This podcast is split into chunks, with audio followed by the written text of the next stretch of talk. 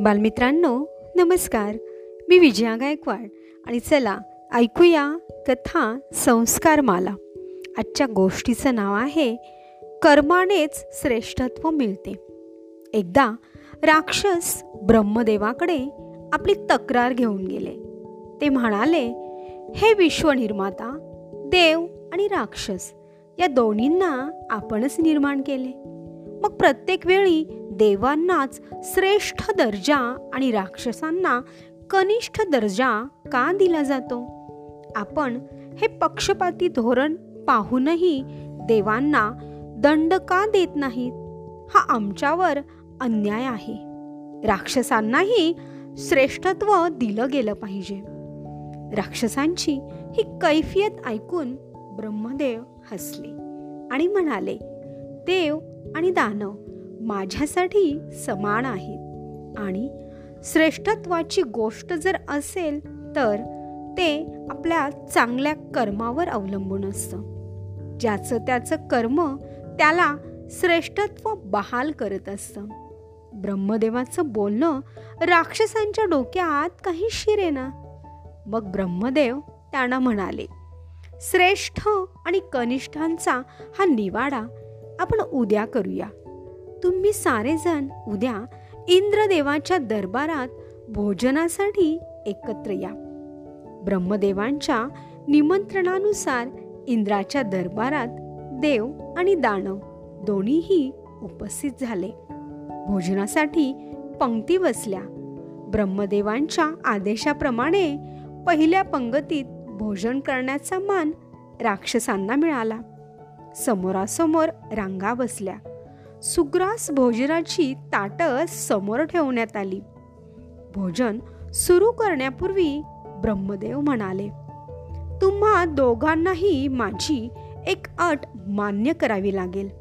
भोजनापूर्वी प्रत्येकाच्या हाताला लाकडी पट्टी बांधण्यात येईल. हात कोपरात न दुमडता प्रत्येकानं भोजन करायचे आहे. दोघांनीही ही अट मान्य केली. पहिल्या पंक्तीत बसण्याचा मान मिळाल्यामुळे राक्षस खुशीत होते.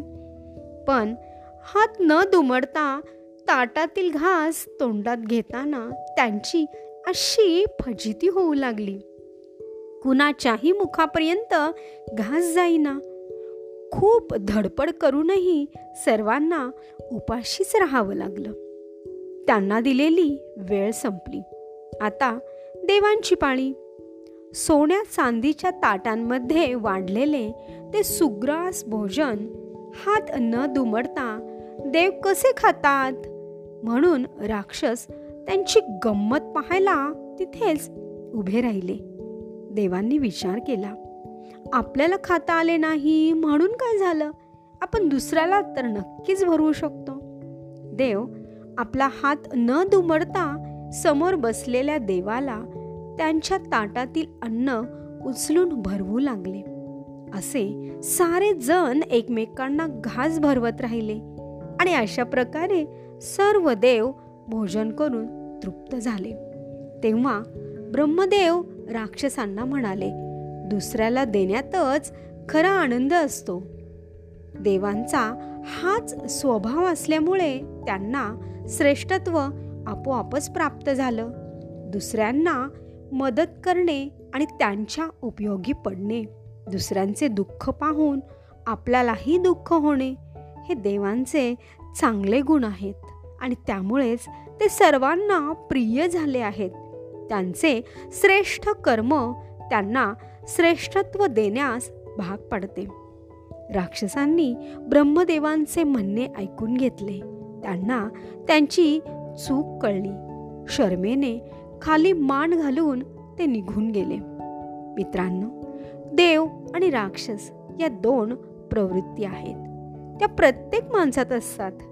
जो कोणी चांगल्या गुणांनी म्हणजे दैवी गुणांनी युक्त असतो त्याची सर्वत्र वाहवा होते. त्याला सर्वत्र आदर सन्मान आणि सत्कारच मिळतो. धन्यवाद.